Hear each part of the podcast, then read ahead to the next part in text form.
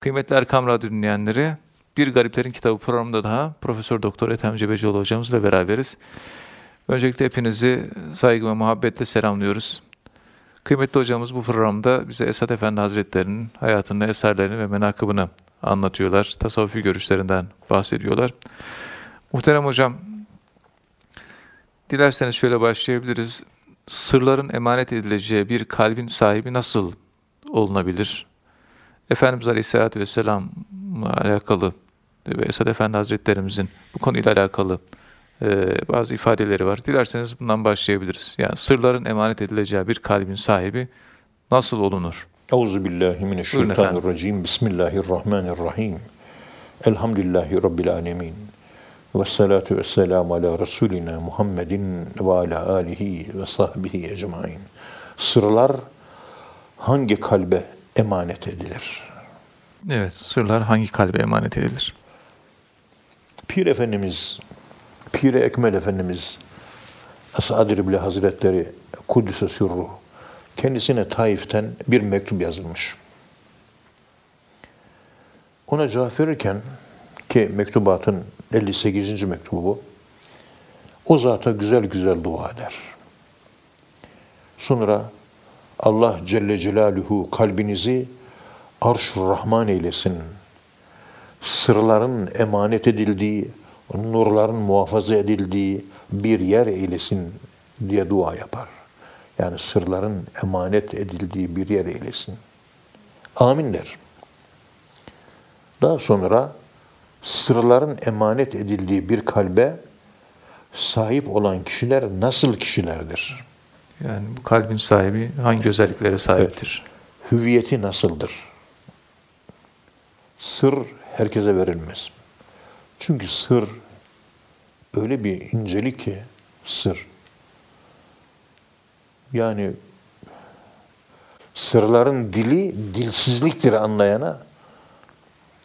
Sır sırlıktan çıkar dilini tutamayana.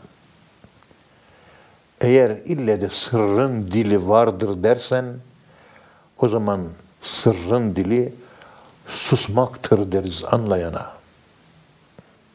Evet. Konuştuğun zaman sır sır olmaktan çıkar. Biz de en çok, en çok yaptığımız şey konuşmak yani. Konuşmak sır diye bir şey olmadığı için esrara dair hiçbir şey gönlümüzde tecelli etmiyor. Var anla bunu. Ya. Bir kere sır emanet edebilecek kalbe sahip olan insanlar kamil bir mümindir.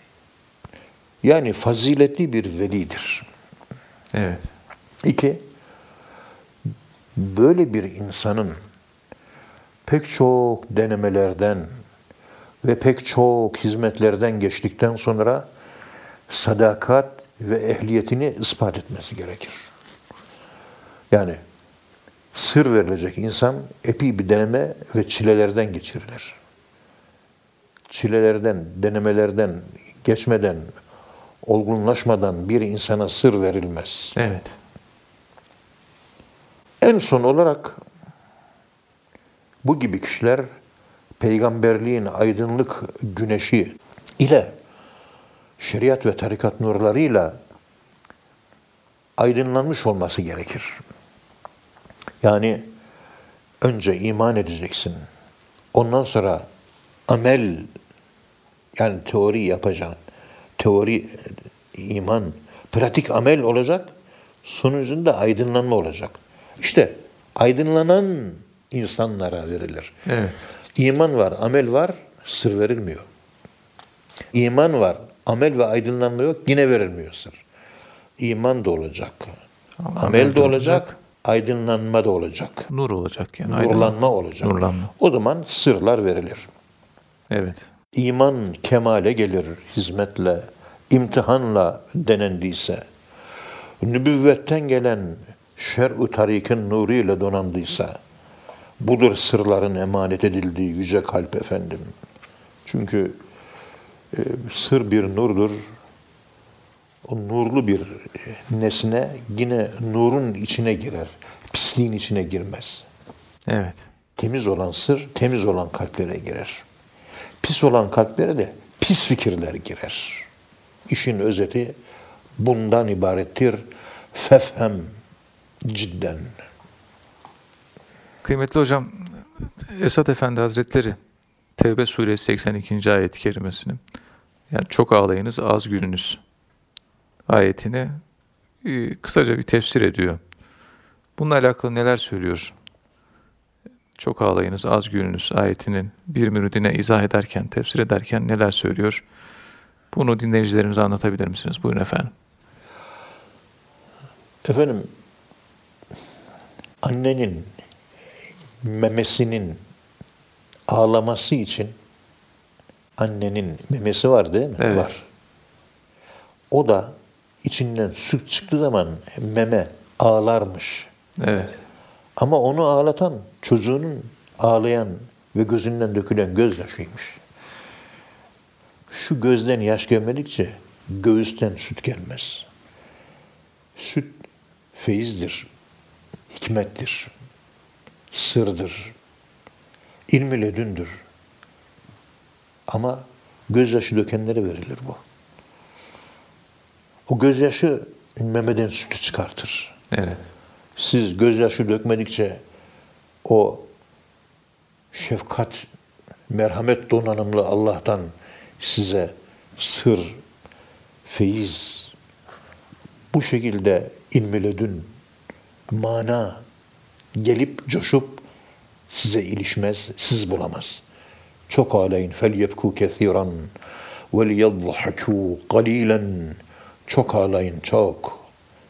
Az gülün, az. Ağlamaya bahane arayın. Gülmeye değil. Biz bu dünyaya ağlamaya geldik. Çünkü aslımızdan Allah'tan uzak düştük, vatandan uzak düştün. Bura gurbet diyarı, gurbette ağlamak mı olur diyor. Yunus Emre'nin güzel şiirleri var, Mevlana'nın güzel şiirleri var. Evet. İnsan hapishane burası. Hapishanede insan güler mi? E dünya sicnül mümin. Dünya inanan insanın zindanıdır. Bu dünya sana zindan gibi karanlık geliyorsa imanın kemale ermiştir. Bu dünya rahat, gezme, tozma, böyle oyun, neşe, sevinç getiriyorsa sen mümin değilsin demektir. Burada sicin, hapishane psikolojisinde olacak bir Müslüman. Ne zaman çıkacağım bu dünya hapishanesinden diye kapılara bakacak. Ya müfettihal ebvab, iftah lena hayrel bab diyecek. Aç kapıları, ey anahtar olan Allah'ım diyecek. İşte ağlamayan çocuğa süt verilmez. Esat Erbili Hazretleri çok ağlayınız. Kudüs'e sürruh. Çok ağlayınız. Az gülünüz. Tevbe suresi 82 ayetini müritlerine şöyle anlatıyor. Ağlamayan çocuğa meme verilmez. Darbe meseline göre, Evet. bu kurala göre Allahü Teala Celle Celaluhu sizi büyük velilerin sütüne, feyzine layık eylesin. Ağlamak sütün çıkmasını tetikler. Feyzi tetikler. Kıyamet korkusu ve ahiret dehşetine teselli olmak üzere seçkin sahabiler, salih seleflerimiz çok ağlamayı tercih etmişlerdir. Ve çok ağlayarak arınmışlardır. Çünkü bir kalpte merhamet varsa gözden gözyaşı gelir. Bir de durduk yerde, ikide birde şeytani ağlamalar var. Bu gibi ağlamalar birdenbire kesilir, insan normal bir insan haline gelir. İçten Rabbani ağlamalar gelir, ağır ağır gelir, ağır ağır uzaklaşır. Onun için münafıkların alametinden birisi de durduk yerde annen ağlamak, annen duruvermek. Dünyevi ağlama mı? Dü- Dünyevi şeylere değil mi? Yani Rabbani olmayan ağlamanın her türü. Her türlü. Hmm. Ve insanlar bunları ayırt edemediği için Evet. her ağlayan Rahmani ağlıyor zannediyor. Gözyaşı da sahtesi de etkiliyor, doğrusu da etkiliyor. Bir dilenci geldi. Allah rızası için para ver dedi. Adam çıktı beş lira verdi. Evet. Yine o arkadaşla ertesi gün Ulus'ta gidiyorduk. Geldi yaşlı bir kadın. Gözünden yaş görüyor. Perişan oldum. Mahvoldum. Ne olursunuz? Ama gözyaşı görüyor. Aynı arkadaş ona 10 lira verdi. Dedim ya dün bir başka dilenciye 1 lira verdin. Bugün 10 lira. Yahu bu ağlıyor dedi. Evet. Şimdi Allah'ı düşünün. Ya Rabbi bana yardım et diyorum ama gözümden yaş gelmiyor. Ama kalkıyorum gözümden yaşlar geliyor. Allah'ım diye ağlıyorum. Acaba Allah ne kadar verir? Var sen düşün. Biz tabi basit kıyaslamalarla, basit zihinlerimizle bunu anlatmaya çalışıyoruz. Evet. Allahü Teala'nın merhameti daha büyük. İşte Allah ağlamaktan etkileniyor. Ama dediğimiz gibi münafık ağlaması değil. Ya Evet hocam. kıyamet korkusu ve ahiret dehşetine teselli olmak üzere seçkin sahabeler, selefi salihin dediğimiz o eski büyük zatlar çok ağlamışlar, ağız gülmüşlerdir.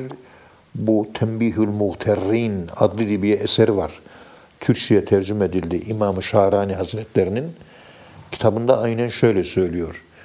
Diyor ki Tembihül Muhterrin adlı eserinde biz Mısır uleması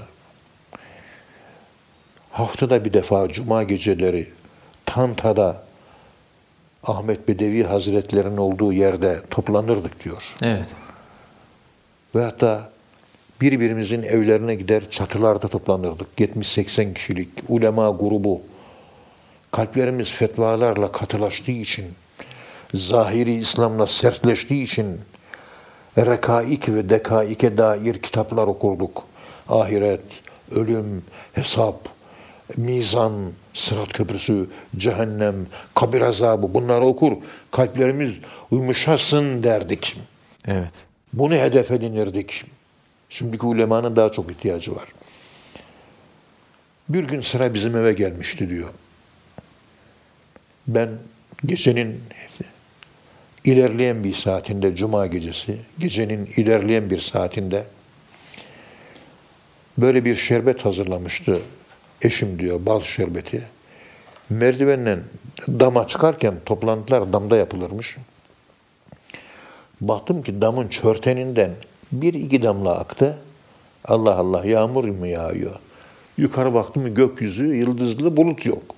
E bu damlalar nereden geliyor diye merak ettim diyor. Bir de baktım ki arkadaşlar cehennem azabıyla çok şiddetli bir ayet okunmuş, tefsiri yapılmış, etkilenmişler. Hepsi hüngür hüngür ağlıyordu diyor. Allah Allah.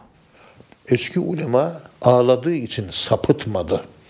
Şimdiki ulema kalbinde merhamet yok, gözünden yaş gelmediği için devrimizin uleması sapıttı. Onun için Muhammed İkbal ne diyor biliyor musunuz? Bangidara adlı eserinde. Şunu söylüyor. Ey alimler, ey hocalar, ey büyükler, Allah sizden razı olsun. Bu yüce kitabı, bu yüce dini bugüne kadar getirenler, taşıyanlar sizler oldunuz diyor. Evet. Ama içinizden öyle pek çok insan çıktı ki bu Kur'an-ı Kerim'e öyle manalar verdi ki öyle abuk sabuk yorumlar yaptı ki Hz. Muhammed de şaşırdı. Allahümme salli ala Muhammed. Sahabeler de şaşırdı. Yani siz taşıdınız ama içinizde böyle pek çok da abuk sabuk adam çıktı diyor. İslam uleması çıkmış. Televizyonda konuşuyor, yazıyor. Peygamberimiz bir postacıydı diyor. Allah muhafaza. Yani İslam dinine verilen manaya bakın. İşte Muhammed İkbal bunlara sesleniyor. Demek ki Kur'an tesir etmiyor, hadisler tesir etmiyor. Gözyaşı Kalpler yok. gözyaşı yok. Gözyaşı olmayınca Kalp hissetmiyor. bir Godzilla, bir Frankenstein, ruhlu insan, Frankenstein, acımasız, alim tipi var şu an. Konuştukların dini yıkıyor. Müslümanı yıkıyor, farkında değilsin. Sosyo psikolojik yapının ne kadar yara aldığından haberi yok adam. Abuk sabuk veriyor veriştiriyor. Devrimiz kötü vahiyçiyim. Ne olacak ben de bilemiyorum. Yalnız bir talebeme bir talebeme onu tavsiye ettim. Oğlum dedim Adı Mehmet Erzurum Tortumlu Mehmet. Oğlum benim öldüğümü haber alınca fakültenin kapısına bizim cenazelerimizi koyarlar. Evet. Cenazemin başında üç defa şu şekilde bağır dedim. Ne diye bağırayım hocam dedim. Ethem hocamız kendi ifadesiyle 50 yıldır ilahiyat fakültesinde ehli sünnet ve cemaat inancını korumaya muvaffak olmuş ve o hal üzere de ölmüştür. Vasiyeti üzere üç defa bunu bağırarak söylüyorum diye bağırarak ehli sünnet ve cemaat inancı üzere yaşadığımı o inanç üzere öldüğümü de bağırarak ilan et. Tabutumun başında yapılacak en güzel konuşma bu olacaktır evladım dedim. Vasiyetim bu benim vahiyçiyim. Kıymetli hocam, Esad Efendi Hazretleri Vahdedi Vücud Risale şerhinde şöyle diyor. Baş gözüyle Cenab-ı Hakk'ı görmenin mümkün olmadığı, daha doğrusu onu görebilecek bir kimsenin var olmadığı gerçeği El-Batın isminin bir gereğidir diyor. Onun zahiri batınıdır, batın ise zahiridir. Onun evveli ahiri, ahiri ise evvelidir.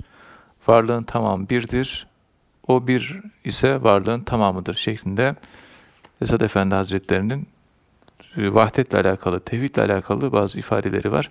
Bunları nasıl anlayabiliriz? Yani baş gözüyle Allah'ı neden göremeyiz? Euzubillahimineşşeytanirracim. Bismillahirrahmanirrahim. Elhamdülillahi Rabbil alemin. Ve salatu ve selamu ala Resulina Muhammedin ve ala alihi ve sahbihi ecmain. Bizim kelam kitapları yazıyor. La cisme ve la cevhera ve la a'rada. Yani araz değildir, cisim değildir, cevher değildir. Bu gözler ancak araz olursa, cisim olursa, madde olursa görebilir. Evet. Ve bizim bu dünya ve kainatı Hubble uzay teleskobuyla görüyoruz. Gördüğümüz kainatın görünen tarafı. Onun için dark matter denilen bu kainatı bir aratan siyah bir madde var. Bu kainattan daha büyük. Ama kainatı, bütün kainat küresel bir yapıda. Düzgün, bu düzeni sağlayan, bu küresel yapıyı sağlayan dark matter denilen kara madde. Evet. Bulamadılar. Ama yapılan hesaplamalar varlığını gösteriyor. Bir misal aleminden bahsetmek istiyorlar aslında. Bizim vahdili vücut teorisinde izah edildiği gibi. Misal aleminde bir şey meydana gelir. Ondan sonra bu görünen dünyada meydana gelir. Evet. Onun için biz uyuduğumuz zaman misal alemine ruhumuz gidiyor. Zümer suresinin 42 nolu ayet-i kerimesine göre ruhumuz uyuyunca bedeni terk ediyor. Ölüyoruz. Ayet-i kerimede Allah Zümer suresi 42 nolu 42 nolu ayet-i kerimede Allah şöyle söylüyor. Estağfirullah. Allahu yeteveffel enfuse hine mevtiha velleti lem temut fi menamiha. Siz öldüğünüz zaman, uyuduğunuz zaman ölürsünüz. Ayet bu. Peki uyuduğumuz zaman ruhumuz nereye gidiyor? Ruhumuz misal alemine gidiyor. Matematiksel evren de belki diyebiliriz ama tartışılabilir bu. İşte orada bir şeyler görüyor. Yarın bir arkadaşınla karşılaşacaksın. Ondan borç para isteyeceksin. İstediğin kadarını veremeyecek ama yine bir müddet yardım edecek. Ertesi gün uyanıyorsun. Paraya ihtiyacın oluyor. O arkadaşına gidiyorsun. 10 bin istiyorsun. 6 bin verebiliyor. E, rüyada da gördüm diyorsun. Evet. Aslında ruhumuz o misal alemine gidince bir sonraki gün olacakların hepsini görüyor. Ama bu akıl hepsini hatırlayamıyor. Hatırlayabildiğimizi hatırlıyoruz. Çünkü ruhta zaman mekan yok. Dün, bugün, yarın yok. Zaman yok. Evet. Zamansız. İşte Allahü Teala'yı sınırlı beş duyu organlarıyla sınırlanmış akıl görmesi mümkün değildir. Çünkü beyin simülasyonu düzenlemesi Allah tarafından başa, göze, kulağa, buruna ve dile odaklanarak bunlar referans alınarak beyin simüle edilmiş, tasarlanmış. Olay bundan ibaret. Evet. Allahü Teala gözün görmesi, kulağın duyması, koku, tatma, dokunma bundan münezzehtir. Bunun dışında aklın ötesi, aklın bile ulaşamayacağı bir yer değil gözümüzün, düşüncemizin bile ulaşacağı yerin ötesinde bir varlık iken ki aklın uzanım alanı, kapsama alanı kulaktan gözden daha geniş. Kulağın, aklın kuşatamadığını kulak nereden duysun, göz nereden görsün? Akıl ulaşamıyor. La tudrikul ebsar. Ve huve yudrikul ebsar. Ayet-i kerime böyle. İrrasyonel bir varlık. Sen rasyonel sınırlı, akıl sınırlısın. Allah akıl ötesi sınırsız bir varlık. Sınırlı sınırsızı kuşatamaz. Ama sınırsız sınırlıyı kuşatır. İşte baş gözüyle Allah'ı niye göremezmişiz? Evet. Esad Erbil Hazretleri allah Teala'nın batın isminin tecellisidir diyor. Gizlenmek. Ayrıca diyor baş gözüyle Cenab-ı Hakk'ı görmenin mümkün olmadığı, daha doğrusu onu görebilecek bir kimsenin var olmadığı gerçeği El Batın adlı Allah'ın ismi var. O ismin gereğidir. Allah'ın zahiri batınıdır. Allah'ın batını ise zahiridir. Onun evveli ahiri ise onun evveli ahiridir. Ahiri ise evvelidir. Bu gördüğümüz varlığın tamamı birdir. O ise o bir ise varlığın tamamıdır. Bu Vahdedi Vücut Risale-i Şerhi'nin 68. sayfasında Evet. Böyle söylüyor. Münezzehtir o kamu alemden. Ganidir hem o beni Adem'den. Bismillahi. Yani ey insanlar beni görün diye insanların görmesine Allah'ın ihtiyacı var mı? Benim sesimi duyun diye. Yok. Ama bizim onu görmeye, bizim duymaya ihtiyacımız var. Onun için Kur'an-ı Kerim'le ve içimizdeki insani hakikatler, fıtrat, doğuştan primordial, evveli olarak getirdiğimiz özelliklerimizle kendisini hissettirmeye çalışıyor. Bu yüzden her insan e, İbn-i Tüfeil'in Hayy ibn adlı eserinde olduğu gibi tek başına adada yaşayan bir insan illüstre ediyor, Evet. tasvir ediyor. Adam tek başına adada yaşıyor ama aklıyla Allah'ı buluyor. İnsanda Allah bulma donanımı var. Ehl-i sünnet vel cemaat inancı da bu. Daha sonra Daniel Defoe bunu işte ıssız adada yaşayan Robinson Crusoe Robinson Crusoe. tek başına adada yaşayan insan ona dönüştürmüş. Daha doğrusu bizden almış, bizim kültürümüzden almış. Evet. Güzel bir de roman yazmış, klasiklere girmiş. Orijini bizde tek başına insan peygamber gelmese tek başına akılla Allah'ı bulur. Nitekim o adaya sonradan peygamber geliyor. Konuşuyor. Diyor ki ben zaten o varlığı ben bulmuştum. Peygamber ben de vahiy olarak öğrenmiştim diyor. Demek ki insanın kendi içinde o vahiy hazır ve mevcut presans hazır yani. Ama o kabiliyetimizi ortaya çıkarabilecek, tetikleyecek faktörlere, aklı selime, saf düşünceye, böyle rafinasyona, teskiyeye, tahliyeye ihtiyaç var. Evet. O zaman Allahü Teala sana bizzat kendisini bildiriyor. İçten gelen bir ses de var. Ben varım, ben varım, ben varım diyor. Muhterem hocam, Cü- Cüneyd, Cüneyd Bağdadi Hazretlerinin bir sözü var. Şöyle diyor, Esat Erbil Hazretleri'nin mektubatında da geçiyor bu. Kendimi ve lüzumlu işlerimi, hatta rızkımı bile düşünmem neme gerek diyor. Bunu Esat Erbil Hazretleri takvayla bağlantı kurarak açıklıyor. Bu, tevhid ile bağlantı kurarak açıklıyor. Bunu nasıl anlamamız gerekiyor? Evet, Buyurun efendim. vahiyciğim. Pir-i Ekmel Efendimiz Esad-ı Erbili Hazretleri Kuddüs'e sürruh takvayı anlatıyor. Evet. Takva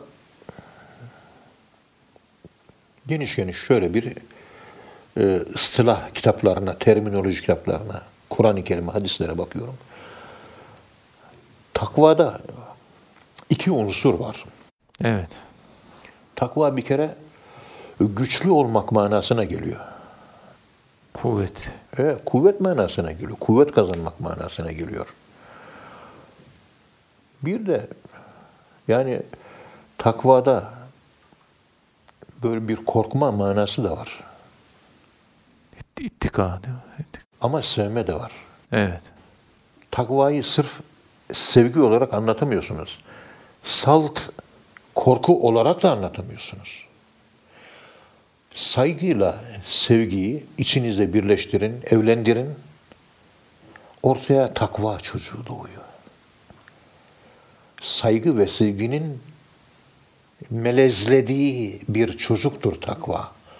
Takvada hem sevgi var hem saygı var. Hani evlenenlere nikahta hutbe okurken diyoruz ya biz. Evet. Sen de görüyorsun. Evladım evlendiniz. Bak sen bu evlendirdiğim delikanlının artık eşi oldun. Güzel evladım. Bu kızla artık evlendirdim senin bundan sonra helal eşindir. Bu evliliğin ayakta durması için sevgi ve saygı ikisi bir arada olacak. İkisi bir arada olan bir duyguyla bu evliliği yürüteceksiniz. Ama sevgi merkezli saygı mı esas olmalı? Saygı merkezli sevgi mi esas olmalı? diye açıklama yapıyoruz. Saygı merkezli sevgi esas olmalı. Korkunun ağır bastığı ümit takvadır. Evet. Yani bir tür takva tarifini yapıyorum. Saygıyı merkeze alırsanız, sevgi onun etrafında olursa evlilik uzun ömürlü olur. Sevgiyi merkeze alırsanız, saygı ikinci plana itilirse sevgi çürümeye başlıyor. Sevgiyi koruyan takva olduğuna göre, koruyan da korunandan üstün olduğuna göre saygı önce gelmeli. Abdülkadir Geylani Hazretleri bir Müslümanın imanında havf mu merkez olmalı, reca mı merkez olmalı? Fethur Rabbani'de anlatıyor. İkisi de olmalı. Ama havf, korku daima merkezde olmalı diyor. O zaman Allah'a olan sevgin seni Allah'a karşı şımartmaz diyor. Şımaran sevgi yozlaşmaya yol açar Evet. dalalete, yozlaşmaya, yok olmaya, tükenmeye yol açar. Onun için muhakkak sevgiyle beraber takva, yani saygının bir arada mütalaa edilmesi lazım. Takva bana göre, okuduğuma göre, bu cahil kafamın anladığına göre bundan olduğunu zannediyorum. Sırf korku manası verilmez. Sevgiyle beraber korku. Korku ama sevgi üzerine sevgi eklenmiş. Yani çorbanın kendisi takva. Evet. Sevgi tuzunu ekliyoruz. Sevgi eklemedir. Bu tür evlilikler boşanmayla bitmiyor. Boşanmaların meydana gelmesinin sebebi karşılıklı saygısızlık. Hakimler böyle söylüyor. O zaman saygı merkezli sevgi esas. Efendim sevmek, kalp bir şey hissedecek, sevgi olacak. Evet o da olacak ama saygı merkezde olacak evladım. Sevgi evliliğe yetmiyor. Birbirlerine sımsıkı aşık nice gençler evlendikleri zaman kısa bir zamanda boşanmıyor mu? Boşanıyor. Sevgi yetmiyor yavrum. Saygı olması. O sevginin kurulması için saygı zırhına ihtiyaç var. Evet. Saygı zırhıyla kuşatacaksın kale gibi. İçinde sevgi fokur fokur kaynasın. İşte takvalı mümin müttaki kullar da Allah karşısında son derece resmi. Aman Allah'ım edep, şekil, gayret, korku. Ama içi Allah'la vuslat halinde. Denge Müslümanı budur. Pir Efendimiz takva konusunda kim Allah'tan korkarsa, yani takva üzere amel ederse, Evet. Allah onun için yec'al lehu mahraca sıkıntılardan bir çıkış kapısı açar ona. Ve yerzukuhu min haysu la yahtesib ummadığı yerden de rızık verir. Ama takvalı olursan. Evet. Yani rızık gelsin istiyor musun? Takvaya yapış. Kilitlendin, kapıların kilitli, açılmıyor. Takvaya yapış. Talak sureti 2. Bu ayet. Takvalı olana Allah çıkış kapısı açar, ummadığı yerden rızıklandırır. Ayet-i kerimesini takva konusunda delil getirir Pir Efendimiz Kuddesi Ruhul Aziz ve ekler. Der ki, tevekkül makamına yükselmiş takvalı zatlar kendileri için ayrılmış, taksim edilmiş rızıkların takibi peşinde koşarak vakit kaybetmezler. Evet. Bu konuda Cüneyd-i Bağdadi Hazretleri der ki, kendimi ve lüzumlu işlerimi hatta rızkımı bile düşünmek benim neme gerek? Hep Allah'ı düşünüyor. Vakit sınırlı, rızık malum, nefes sayılı. Bu yüzden Allah dostları her nefeste kaygılı. Bismillahirrahmanirrahim. Allah razı olsun hocam. Ağzınıza sağlık. Kıymetli dinleyenler bir programın daha sonuna geldik. Bir sonraki programda tekrar buluşmak ümidiyle hepinize Allah'a emanet ediyoruz. Hoşçakalın efendim.